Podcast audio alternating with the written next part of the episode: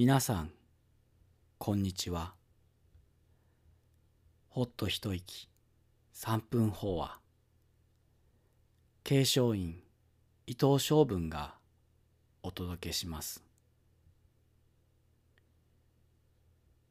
夏の盛りの8月、照りつける太陽の光はじりじりと容赦なく大地を焼き、温められた空気はもやのように風景を歪めます。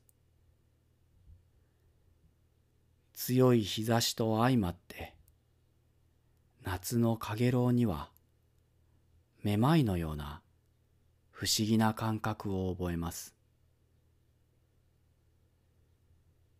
仏教ではかげろうを神格化し、摩利支天と呼びます。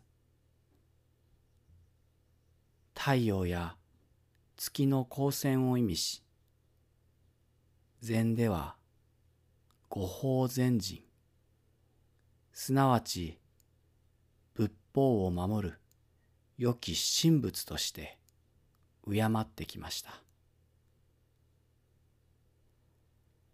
苦しい暑ささえも尊い仏であると説くのです。ブッダのお教えである仏法とは、我々人間だけの都合のよいものではありません。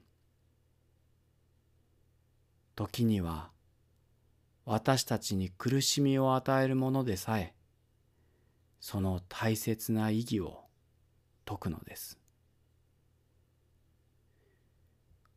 大きな自然の大きな営みが円滑に流れゆくことの大事さ、小さな私たちが小さな思いで流れを変えようとすることなく、ただひたすらに尊び、受けたまわる。そうすれば、おのずと流れは量へと移っていきます。